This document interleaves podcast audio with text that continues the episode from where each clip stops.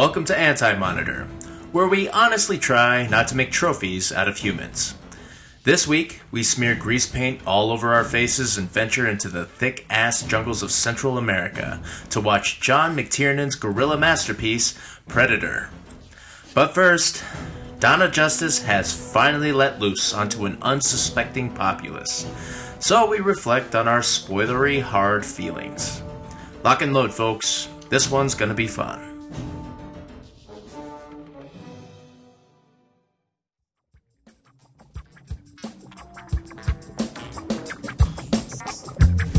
Gosh. Does that suck? Man, you are one pathetic loser.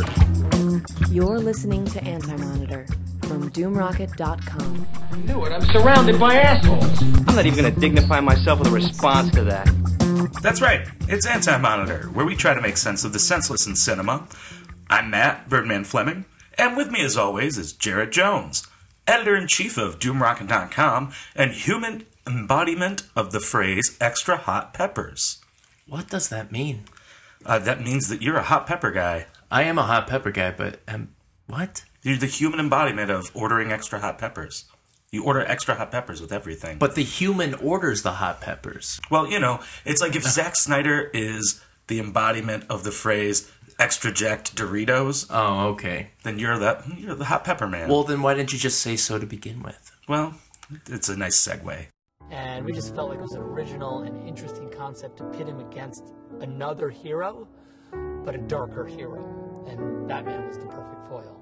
So, before we get into talking about the primary film that we watched today, we got to get into some Batman versus Superman: Dawn of Regret. Yeah. Uh, seeing as how you've seen the movie now already. Yes. Um, and luckily, we've got another expert, a foremost expert in uh, comic lore, Molly Jane MJ Kramer. That's right. Hi. Hi, MJ. How are you? I'm good. How are how are you guys doing? We're great. We're fantastic. Stay down! If I wanted it, you'd be dead already. Let's get a little uh, bit of a condensed uh, version of Yeah. what you had to, to say about Dawn of Justice. Oh man, you know uh, that review I wrote uh, clocked in at almost fifteen hundred words. I don't typically like to keep, uh, write them that long, but there was just so much to unpack with this movie, and not in a good way. I can't expect the uh, conversation and the uh, geek culture to be very pleasant.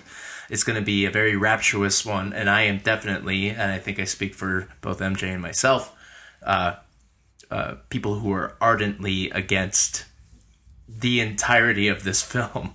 Um, Well, So- ninety percent of it. 90 well of course there is one we're just going to get through the good parts of this movie really Yeah, quick tell me tell me what was good about this Um, movie. Well, it, it's it's not it's not plural. It's singular. There's a good part of the movie.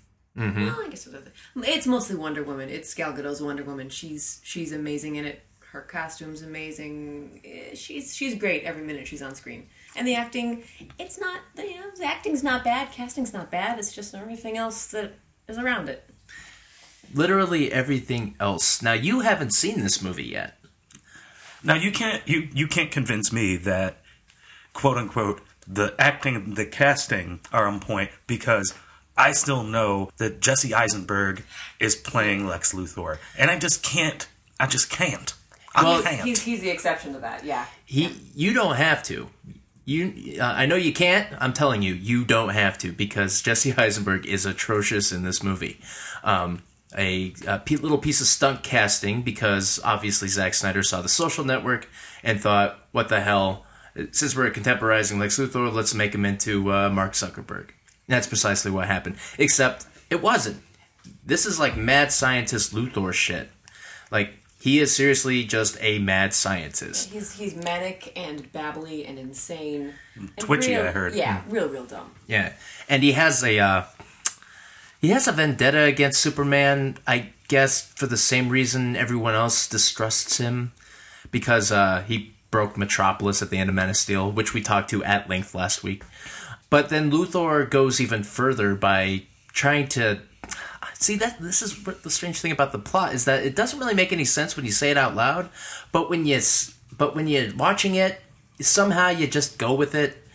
It's it's, it's very disjointed. Yeah. Very disjointed. So the um help me out here. So what happened? Uh, Luthor convinces Bruce Wayne by like, you know, manipulating him via me- snail mail. Yeah, ano- anonymously. Yeah. Anonymously. He sends him, the, and I called it by the way in my uh, trailer breakdown that that's exactly what was going down. That Luthor was going to put Batman over a barrel because he Luthor knows who everybody is in this in this movie, and we don't ever find out how. explain why. Yeah. Yeah, he knows that Batman is Bruce Wayne. He knows that Clark Kent is Superman. He knows that Clark Kent and Lois Lane are a thing, which I guess they live together, so that's not difficult to do. They live together. Superman, uh, It seemed like it. yeah, it Clark, seemed like it. Definitely, like Clark Kent and Lois Lane are sharing a place. They have this kind of cute moment where they share a bathtub, and uh, and this is going into how like R rated this director's cut's going to be. There are moments where I'm pretty sure I saw Amy Adams' boobs. Like, uh, uh, It looked like it almost. definitely, Almost. like there's no way around. it. I'm like, yep, there they. Oh, I see what they Do you did. think the Do you think the R-rated director's cut is going to feature a scene like the really sexy scene from The Master with Amy Adams, where she just got behind Philip Seymour Hoffman and Uh, gave no. him the I'm gonna stop you right weirdest there. Yeah, no, I that's not gonna happen. Uh, the R rating beyond the nudity that will be present in this because I already know how where it's gonna take place. I already know exactly where the nudity is gonna happen. Um, is the violence. Now this is one hell of a violent movie. Like small children who are taken to see this picture are going to be shocked by it. Like disturbingly so. Which leads me to I mean, we can go on for a whole episode about my problems with of Justice. I prefer to do it once you finally see it. Um, but I gotta spoil something for you. Go ahead, spoil it. I gotta spoil something for everybody, in fact. If you are not if you're listening at home and you do not want to hear any spoilers about of Justice for whatever your reasons, um, please go ahead and fast forward about about ten minutes ahead. But let's be clear. We are openly advocating to uh, our audience don't spend money on this film. It- you can't. Don't don't give them any reason to keep this up. Well, I mean, they've already announced uh, at least almost a decade's worth of films. They're they're locked in for it. You Whether know- or not they keep going with their mission, with Zack Snyder kind of galvanizing, that's up to them. Right. I think the uh, box office gross will dictate whether or not that happens. Odds are it's going to do well, so whatever. But um, Spoilers. spoilers. What ripped me a- apart? Now, objectively, as a film, it's bad. But what takes it beyond merely just a bad film is what it chooses to do with its characters. Now, if you've read Dark Knight Returns and if you've read The Death of Superman, you have seen Dawn of Justice. I can't believe they actually did this, but they killed Superman. Henry Cavill's Superman is killed by Doomsday at the end of the film. This is the inciting incident for Justice League, where Bruce Wayne and Diana are having a Anakin Skywalker and Obi Wan Kenobi moment at the Qui Gon Jinn funeral pyre, and going, "Well, what are we gonna do now? We got to make sure this never happens again." We Hold, got- uh, hold on. yeah, Time the fuck out. All right, so it's bad enough that Zack Snyder decided to make a Superman movie. It's a Superman, ostensibly a Superman sequel that is more of a Batman movie from everything I've heard. But then to pull that, that's like that's what they're gonna do. yeah. And and this is after throughout the whole movie they establish no trust in Superman. He he he smiles maybe once. He rescues a person once. No, he, he rescues a few people. Well, they actually show it the one time. There's a whole montage of him rescuing people, but it's one of those too little, too late things because when they. Throughout the entire film, MJ's totally right. Throughout the entire movie, the whole world doesn't know what to make of Superman, despite the fact there's a giant statue of him in the middle of the crater that was uh, the, the, the ground zero of the Metropolis attack. And never mind that, like, pretty much the government's made up their mind that they want him around never mind that like the only people who really don't like him are just you know right wing zealots and and nutcases with a billion dollars. That's it. Aside from that, everyone else likes him. Holly Hunter likes him in a way. She knows that he needs to be held accountable for his actions, but and and and that's another fucking crazy thing is that this movie is so audacious and flip about you know, domestic terrorism, that it puts us through one of the most shocking moments I've seen in any movie. Because you don't expect it to see it in like a superhero movie outside of The Dark Knight. Like The Dark Knight set a standard, but it was not trying to establish a whole universe. It was a kept in story where the you know like the Joker could do these awful things, but there are consequences to it, and Batman has to deal with them accordingly. In Dawn of Justice, the only the worst thing that happens to Lex Luthor is the prison guy shaves his head. That's it. And he cuts his hand open. Yeah, it, it, Luthor suffers nothing beyond prison time. Um, he utilizes a uh, a survivor of the Metropolis attack, someone who's lost his legs, played by Scoot McNairy. Everyone thought he was going to be Jimmy Olsen. Isn't that funny?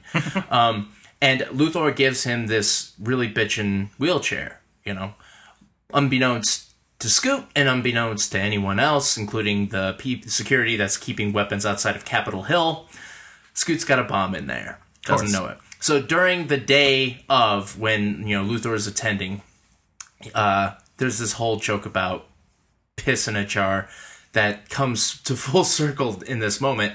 Um, Holly Hunter's uh, uh, senator sees a, a jar of piss sitting in front of her with a little note on it that alludes to a joke that her and Luthor had earlier in the film.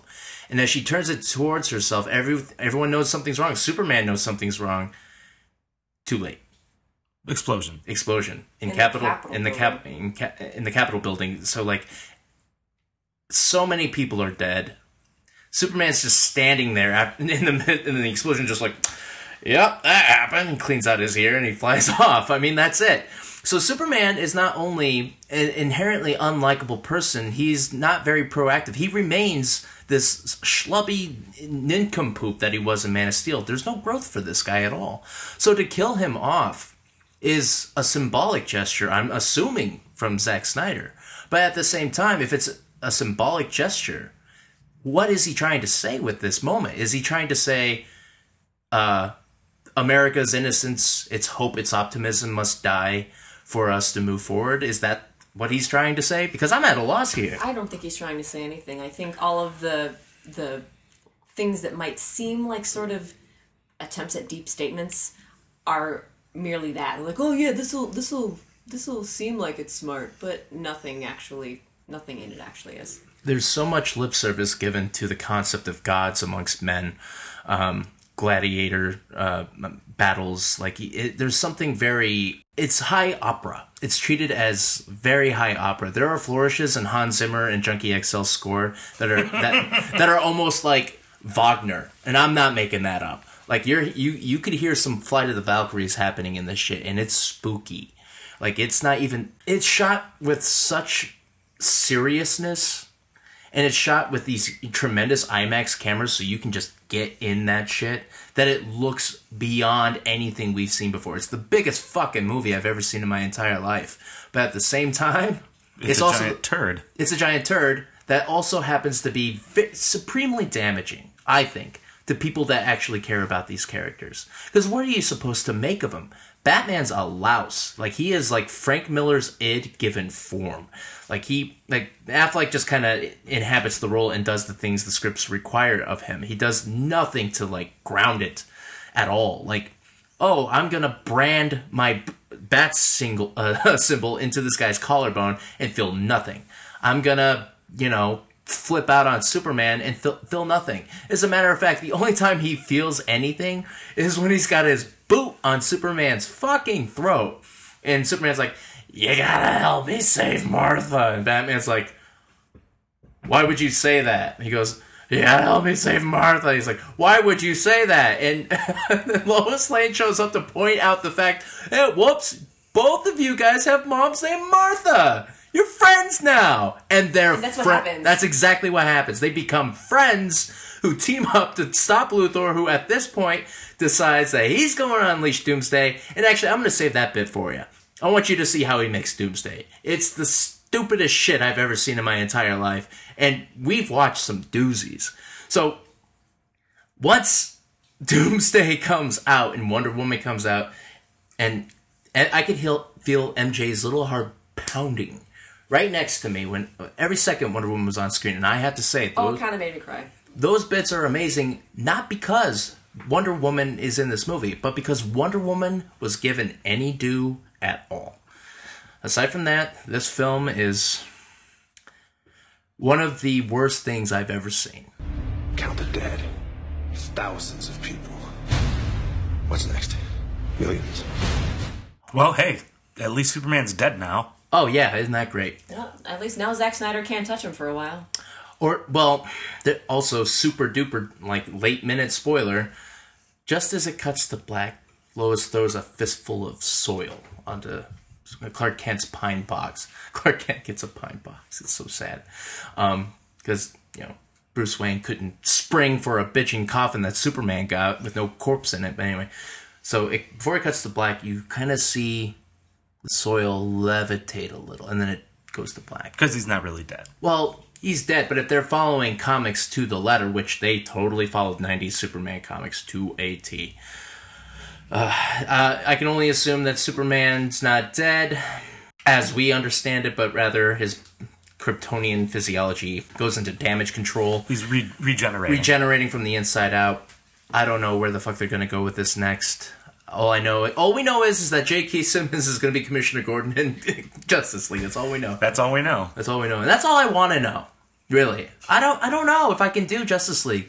I don't. I don't think I can. You were already having a hard time getting just getting into this, going to see this movie. Yeah. took a lot of convincing. Well- if it weren't for Doom Rocket, you have said out loud, you would have just washed your it. hands. Yeah, I would. I, I would skip. I mean, MJ, would you skip this movie if we weren't obligated? I don't know if I could have. I would have liked to have seen it, but not have paid for it in some sort of way. Well, we didn't pay for it. We got Well, that that yeah. yeah, critic screening. But um, there's a lot of teasers for the future of the DC cinematic universe. Wonder Woman has a really bitchin' shot. Chris Pine's in it. It's really cute.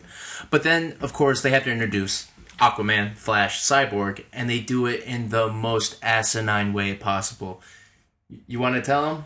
Oh, it, it's just like it's Wonder Woman watching uh, like Lex Luthor's metahuman files, mm-hmm. and it's like like little, little video clips. that that Batman stole during a party of Luthor's. So pretty much, Batman gives Wonder Woman a zip file, and we watch her unzip that file, watch the videos, and they're long. They are long videos. And it's Lex Luthor's surveillance of metahumans. And and each of them has has um, a, a dopey little like insignia on it that kind of matches like the actual hero's Yeah. symbol. It's it's it's it's so, So basically, silly. Lex- So Luthor created the symbols for all these heroes. Uh huh. Lex Luthor created the Justice League. yeah, pretty much.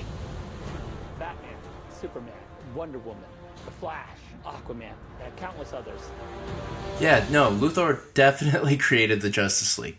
That's pretty much how it boils down. That's that's messed up. it's beyond messed up. And what's more is that, I mean, you get all this build up towards Justice League. Darkseid is all over this movie. Um, Batman keeps having these psychotic visions, with what look like parademons in them. but there's no reason for these visions to Yeah, exist yeah. other than he has them. And then he wakes up from a vision, and somebody bursts in in a bolt of lightning, whom we can only assume is the Flash, and he looks wretched, by the way. And we can barely make out what he's saying, but he goes, "You have to save Lois, and you have to make sure that whoever doesn't do this." He And says he this says like he's he's too early. He says like he's too. Early. oh yeah, I'm too early, but make sure you do X, Y, and Z, whatever the fuck that is. And then Bruce Wayne wakes up from that. So we're supposed to take these visions that he's having literally. So Batman's having a psychotic breakdown, but it turns out that he's rather clairvoyant because in his dreams, paradem demons, there's like fire pits bursting from the earth. There's a giant Omega symbol just burnt into the ground. And also in these dreams, he kills people Oh, so many deaths. and deaths. he shoots people. Oh, he kills people out of his dream too. Batman Batman's is a murderer. wholesale murder, and he's a drunk. He's a drunk, just like in Dark Knight Returns. Just like in Ben Affleck's life. Yeah, well, so, yeah. so uh, Listen, Zach, I've got an idea for this character. He should be tipsy all the time, and every once in a while he has to go take a break to gamble. does he gamble in this? Yeah, actually, he does. He he gambles in a fight club, an underground fight club. He gambles against Affleck's the. idea. Oh my god! Guaranteed. Yet- Wow, yet how'd another you do like that? s- super ridiculous and pretty much like just irrelevant to everything else seen. There's so many of these where it just like hops to somewhere else, and you just kind of have to be like, what does this have to do with the actual story? Very, No. very little.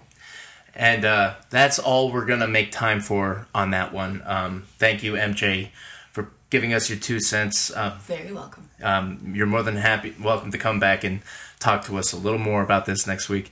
Till then, uh, I want to put Dawn of Justice to bed and I want to move on to something else. Yeah, that sounds like uh, something we can finally get that albatross off our backs. Yeah. The implication of that, of course, is that there's a massive universe, DC universe, that's just ready to explode. Well, now that that's over with, Yeah. Mm. for now, uh, let's talk about the fun afternoon we had today. Yeah. and I'm not being sarcastic. No, that was fun. That was great. That's actually my ideal for li- like spending an afternoon when it's rainy outside, Yeah. just looking at the TV and watching Arnold Schwarzenegger and a murderer's row of uh, miscreants and uh, mercenaries as they're immersed in a jungle psyop in the mid 80s and the, the CIA is trying to cover their butts and oops we got to deal with a dude from another planet Yeah! Stick around. Of course, we are talking about John McTiernan's Predator, um, one of those wacky little uh, uh, curios that you go back to every once in a while and realize that holy shit, there's something genius at play here. In 1987, who could say that this film would be remembered as like the the, the pinnacle of machismo? Now, uh, I can go on uh, a blue streak about how you know Zack Snyder loves his uh, his beefcake. Um, I, I think I put a little of that in that uh, review of mine for Dawn of Justice. But the the beefcake is out. You can cut it with a knife, and some of them actually do. some of them actually do cut themselves in the muscles with an actual knife. and and it's just the oh my god this film is so full of testosterone and this you know uh, not so subtle layer of um, you know American jingoism A little, I guess. but there's like uh there's like a, also a touch of like you know what are we doing in this jungle man this jungle's a quagmire, man. We What- gotta go home, man. we got to get out of here. This is worse than Cambodia. Yeah. And, you know, it's just like eventually you keep sticking your nose in where it doesn't belong, you're to end up in the middle of the Guatemalan jungle during the hottest time of, uh, you know, in recorded history when every once in a while the.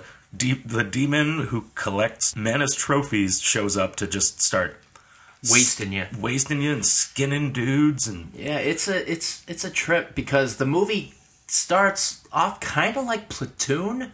Like you get in the the briefing at the beginning, also like in Apocalypse Now, and in like both of those movies, you jump to the helicopter scene where some pop songs playing, and and all of a sudden you get this colorful cast of characters that interact with each other so they can establish each other's like uh, uh, character, and of course at least three of them are utter blank slates. It takes, but it takes nothing. it takes no effort at all to establish who these guys are and what they're doing. Like- and and it's like I said earlier.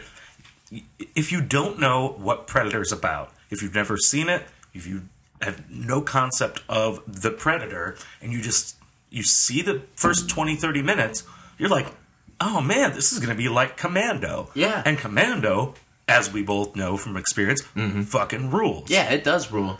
Um, it's just so much ammunition in this very short film is spent. I, I, I you said this little joke um, while they're just like they think that they've seen the predator and they just start opening fire into the brush and it just literally mows everything, down. Like that wasn't a stunt. They just did that. They just opened fire into the grassy clearing. I hope no animals were killed. I mean, yeah, this like this movie seriously depleted some rainforests.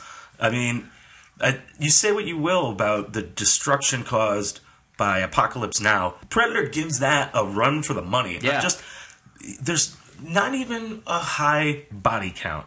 I mean, sure, they kill like a small village of guerrillas. Yeah. Uh, and then after that, it's like just Predator picking off the One by one. the expendables. It's a slasher movie on steroids. and then yeah, and then just let's destroy a forest. Let's Yeah. destroy a rainforest. Yeah, because they can. Um, Because it was the 80s, man. yeah, they didn't give a shit. They killed that scorpion.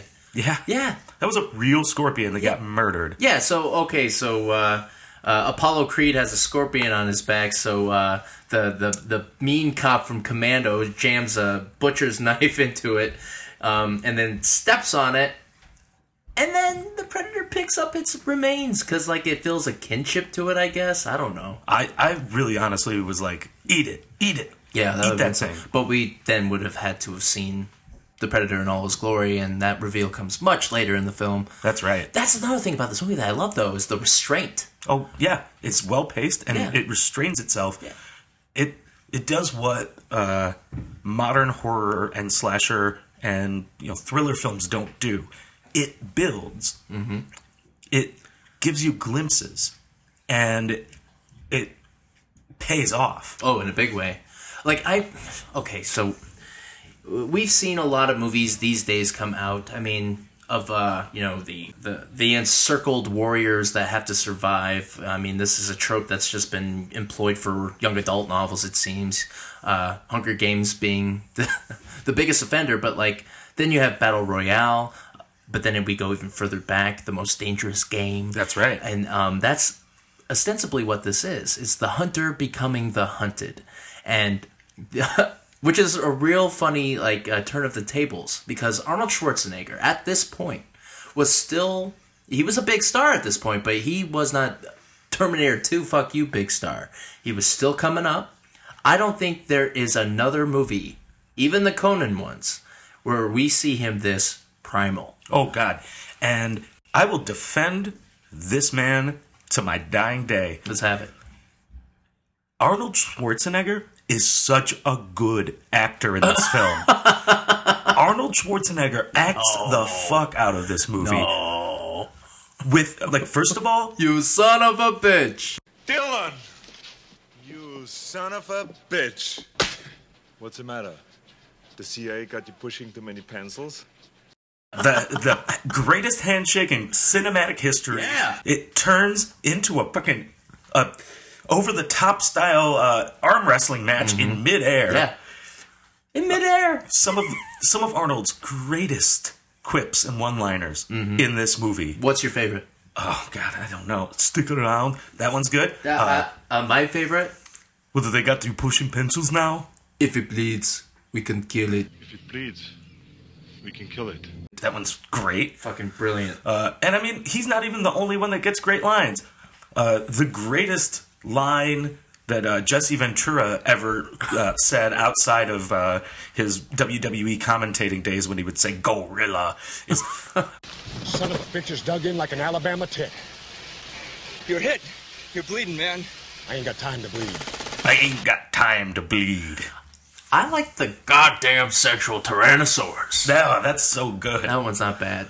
Uh, but Arnold Arnold Schwarzenegger in the third act of this film is almost completely silent and stoic. Mm-hmm. It's almost and, an art film, really. and his eyes. He's acting with his eyes because if there's anything Arnold Schwarzenegger knows, it's how to emote machismo. Yeah, he can and do He just covers himself in mud and he sets all these booby traps. And yeah, I'm like, fuck, am I watching Conan right now? Because this guy is a warrior. Yeah, he is a time. true barbarian. And the level of respect that he has shown, first of all, From an alien. from an alien. yeah. I, I just want to parse this sentence a little bit. Say it out loud. This movie is a, a jungle war movie in which an alien shows up and just starts killing everybody. Yeah. And to think about that in the context of if this didn't exist now, uh, someone tr- tried to pitch this today, Mm-hmm. like people would be like, "You freaking, you're crazy." I don't know, man, because it's such a pure concept and it's just not been employed well. I mean, of course, we know about Predator 2, where they tried. Oh, oh excuse me, Predator in New York. um, and then, of course, there was Alien versus Predator movies, which are, is an awesome concept if you read it in a comic book, but if you see it in a movie, it just falls apart because you would have a silent film. You, but you know, Well, studios no, don't that's, that. did you ever see either of the Alien versus Predator movies? No. That's why they had humans. Yeah, they had to have humans in it. yeah, humans, and uh, I didn't see the Requiem, but the Mm-hmm. first Alien versus Predator, as soon as we turned this off, I was like, "Well, I know what I'm doing later on. Oh, you're really gonna watch it? I might. I'm gonna either watch that or Predator watch Two. Predators. Yeah. Oh, the newest one. Yeah, with Adrien Brody, that was not a bad movie, and it had your man Larry Fishburne in it. That's right. Uh, Predators is a very underrated sequel. Now, like it's uh, produced by Robert Rodriguez, and every once in- and we've talked about him before in the past. Rodriguez knows how to steer, you know, a genre film, and That's he right. steered it to beauty. I love that thing. It begins with them just falling out of the sky. You don't know what the fuck is going on, and neither do they. You just wake up with them in the middle of the sky, and they pull the chute, and they try to survive. And that that's another brilliant thing about this movie. Mm-hmm.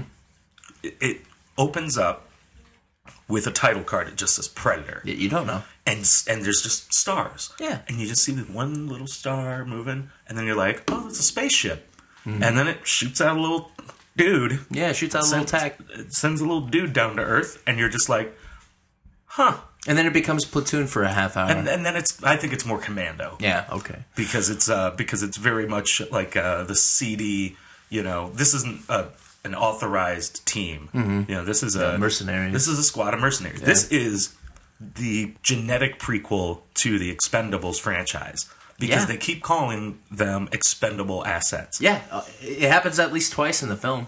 Um, I made that little crack. Oh, we are not expendable, and then I go, yeah, that's in the la- uh, next movie. that movie comes later That movie comes later. But um, I want to go back to like the concept of like just making a regular ass movie and then throwing the predator in it. Yeah. because it's such a great idea, and I wish they would do it more. One ugly motherfucker.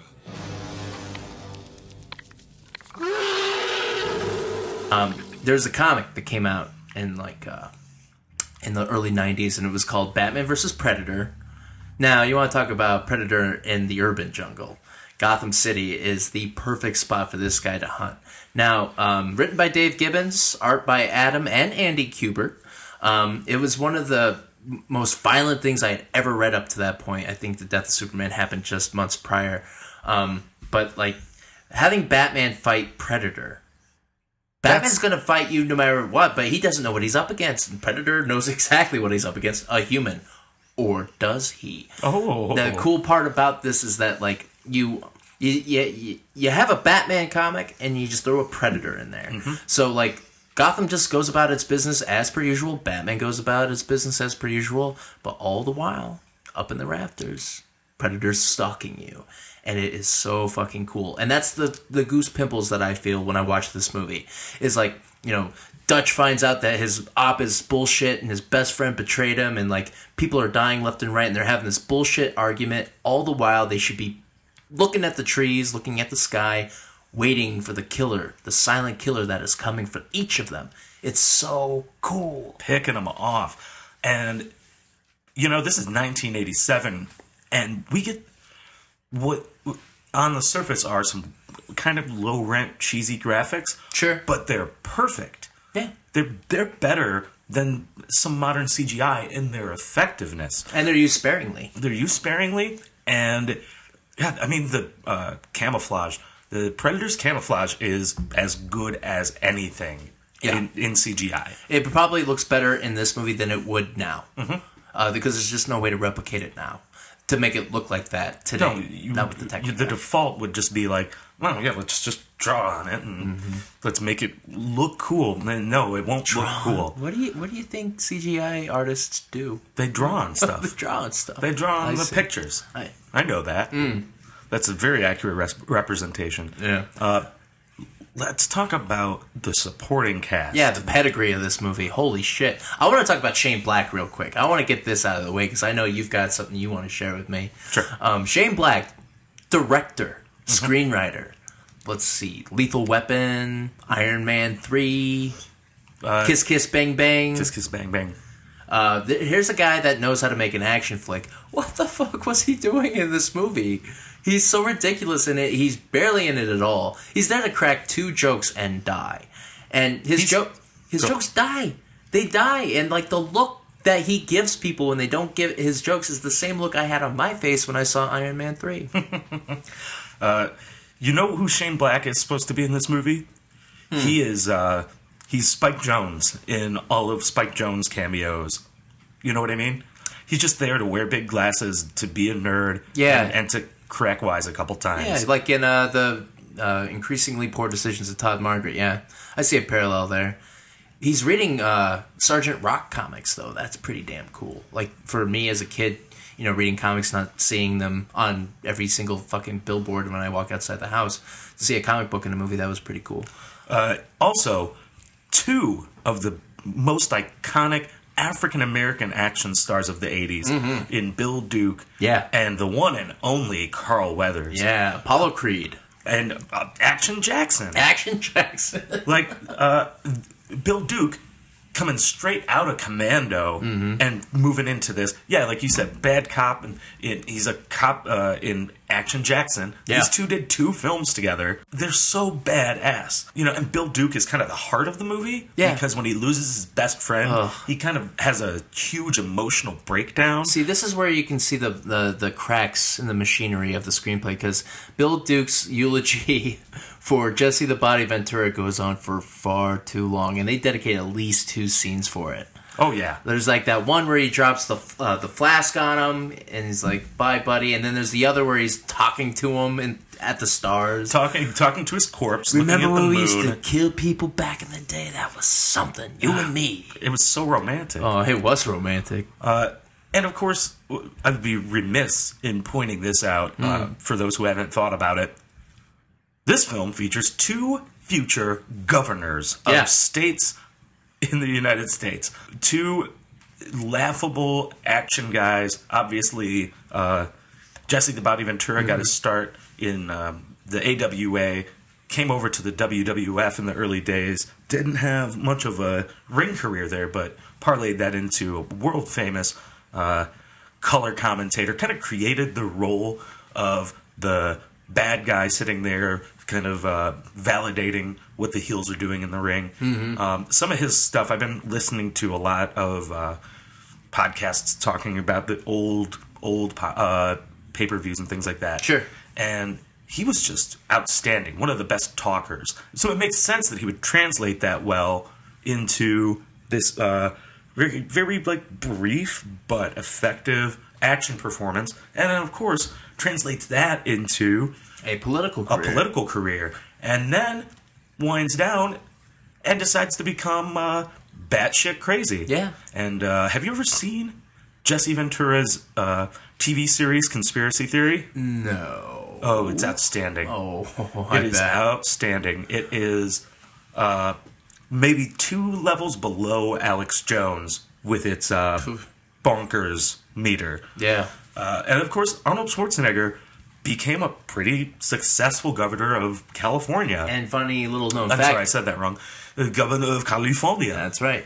Uh, one could say his political career began during the filming of this movie. Because you know what else took place on that fateful summer of 1986? What's that? He married one Maria Shriver. Oh, yeah, that's right. As a matter of fact, they had to take a powder during production so he could fly over to Hyannisport and have a quickie uh, uh, wedding, three day honeymoon, and come right back to finish filming this psychopathic movie. Well, you figure that that's when they were doing a lot of the, uh, you know, the second unit stuff. Yeah. Just like uh, shooting uh, the Predator. That's when they shot the Scorpion. Yeah, the Yeah. Scorpion, the uh, you know some of the stunt type uh, action. Yeah, dur- bet- during the uh, mass murder. Yeah, you know when like uh you know, uh, Billy's looking through the uh or Duke's looking through the binoculars and they shoot that guy uh or he's looking at that guy who shoots his hostage. That was probably second unit Yeah, stuff, of course. right?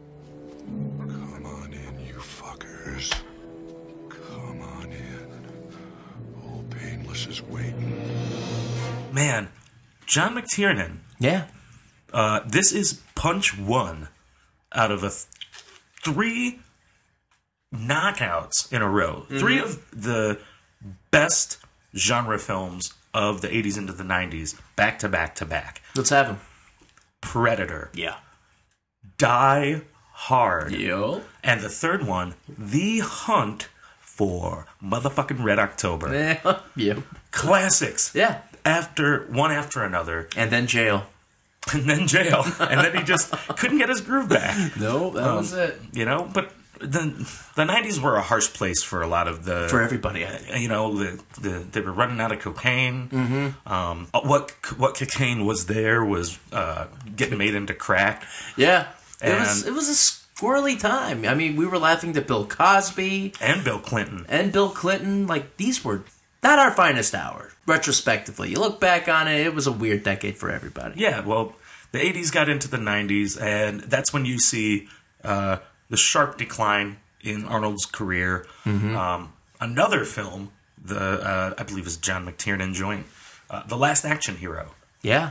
And, oh.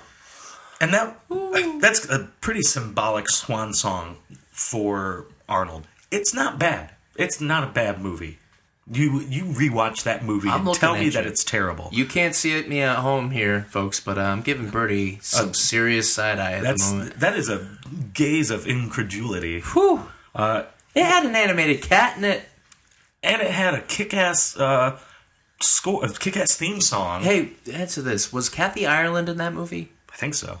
Feel like she was. That sounds right. Um, but you know, uh, a legendary bad guy in that film, uh, who would go on to play uh, the uh, head of the Lannisters. Yeah, Sean Bean. No, not Sean Bean. Oh, excuse me, Charles Dance. Charles Dance. Yeah, yeah. Starks, Lannisters. I know the difference, people. And, well, At a lapse. It's funny. Yeah, that was a lapse. All right. That's funny because Sean Bean, of course, uh, was iconic in his uh, singular James Bond villain role. Yeah, Alec Trevelyan in That's right. Goldeneye. But yeah, this uh, this feels like a an apex of sorts for The action genre as a action genre, in especially uh, you know the eighties. Yeah, the eighties were weird, and this I was telling you earlier. This film really cracks me up because. Because the CIA was pulling operations like this in Central and South America all the time. Yeah. where they're just trying to, you know, So it felt timely. it felt timely because they're they're really doing this. They're really sending guerrillas. They're sending contra or they're sending um, you know uh, like uh, Iron Cobra teams and stuff like that into the jungle to try and incite riots and knock down insurgents. And so they're like, someone's like, yeah, you know what? Let's do that, but then have an alien in it, and it kind of belies that weird jingoistic sort of like uh, Western Hemisphere dominance. It's fucked up that you can actually look deeply into Predator. Yeah, and find that because find it's, some it's socio- such a trifle Yeah. in a way because it's so simplistic in, in, in its making, and yet in that simplicity, in its broad strokes, you find such rich ore underneath its surface. It's it's potent still to this day. Watching it now was just as gripping and enjoyable as it was when I was a kid. Man, could you imagine seeing this thing in the theater for the first time? That'd be fucked up. That would be amazing. Yeah, it would. That that would be a transformative kind of experience. Mm-hmm. Come on, kill me! I'm here! Come on, do it now! Kill me! Well, since we're on the topic of uh, the 80s and the action genre in general, Sure. here's my question to you. Oh, what do you got? What do you think the uh, high point, high watermark for Arnold Schwarzenegger's action career was? And we're sticking to a, a particular era here. Uh, I would say it starts with Conan's and ends with End of Days. Okay. My personal favorite, Predator not okay. aside- Predator notwithstanding, Yeah, okay, because we we- just talked about. it. Yeah. Oh man, that's a good question. Uh, man, Uh, this is going to be such a cop out. I already know it. Before I even say it, I know it's coming. I already know what you're going to say. I'm trying to cram it down further into my gullet so I see something better, but I gotta say it. Terminator. The first Terminator. The first Terminator. Because the second one's not really about him. It's about fucking Eddie Furlong and the T one thousand. Who gives a shit? The first one is Schwarzenegger at his most menacing because he's the villain. Give me the boots, your gloves, and your motorcycle. Yeah. Um. Well, that was in the second one. Is- I think he said in the first one too. Really? Pretty sure. Yeah, you're you're probably right. I've been due for a, a rewatch of the first Terminator for a while, primarily because I just love Michael Biehn. Yeah. and and and I think that he is a woefully underutilized actor to this day. He was wonderful in Planet Terror. Holy shit, I loved him in that movie. But the Terminator, as far as Schwarzenegger career films go, you never saw him play the villain again. Not for a long ass time, anyway. Here, before, even when they yeah, even when they brought back Terminator, he had to they had to make him a good guy. Yeah, and all of them ever since. Every, the first one is where he shows up to fuck up Sarah Connor's life, and then every subsequent movie after that, because he was a brand, he had to be the the nice one. Like Terminator Genisys, you remember that? I never saw it. You never saw it? Oh man, good for you. I haven't seen uh, I've not seen any Terminator movie front to back Mm-hmm. since uh, Terminator Two. Hmm. I skipped out on Rise of the Machines. Yeah. I skipped out on uh, the Salvation. Salvation. Yeah, I was gonna call it Terminator. The Jai Courtney. Uh, he's in the last one, right? Yeah. No, you're thinking of Sam Worthington, Sam but it's Worthington. only fair because they're totally Tomato, the potato. same. Yeah, yeah, exactly. But who? What is your favorite Schwarzenegger Apex film? Easiest easiest question for me to answer ever. Uh, Total Recall. Total Recall. Total Recall. Um, again, He's so charismatic in that movie. He is, and what people might not realize, what they have to really sit down and think about, like, how did this Australian Australian that's that's ridiculous. How did this Austrian bodybuilder who came to America, uh, he was Hercules in New York, and he's a god awful actor. How did he become this uh, this green icon? Yeah. It's because no matter what scenario you put Arnold Schwarzenegger in in this time, uh, no matter how ridiculous, whatever name you give him, you give him the name John Smith, people are like, okay, sure. Uh, if you put him in the middle of a jungle as a part of a mercenary team who has to fight a camouflage alien, people will believe it. and so if you put him in the best Philip K. Dick adaptation up to uh, until uh, Scanner Darkly, people will buy it. People will buy that first of all that he is I am just a regular guy. I work in construction here on planet Earth. I want to take a vacation. I want to go to Mars. I've always wanted to go to Mars, but I have to stay here on Earth with my beautiful wife Sharon Stone.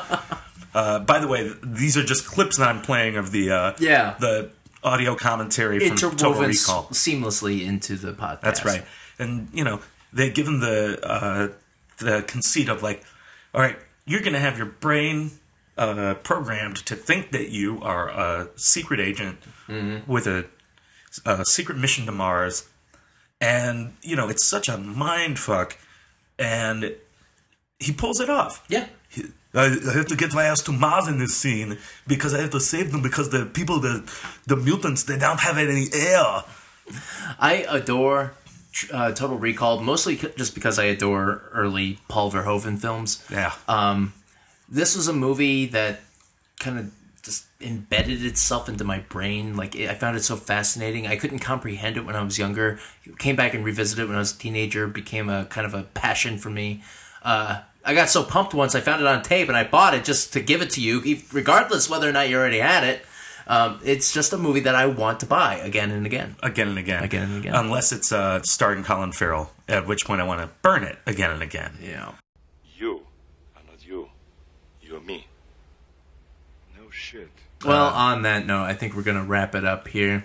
Um, thank you, as always, for listening to Anti Monitor. Please do not forget to rate and like us over on iTunes. Let the world know that you're listening to DoomRocket. And please do us a favor share anything that you like on the social media and make sure to tag us. You can find me on Twitter at Jarrod Jones underscore.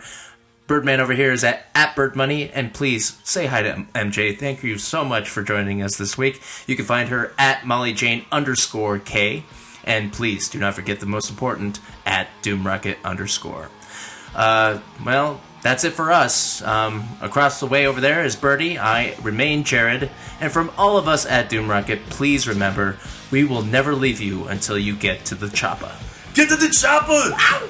Kill me! Do it now! Ow. Welcome to the!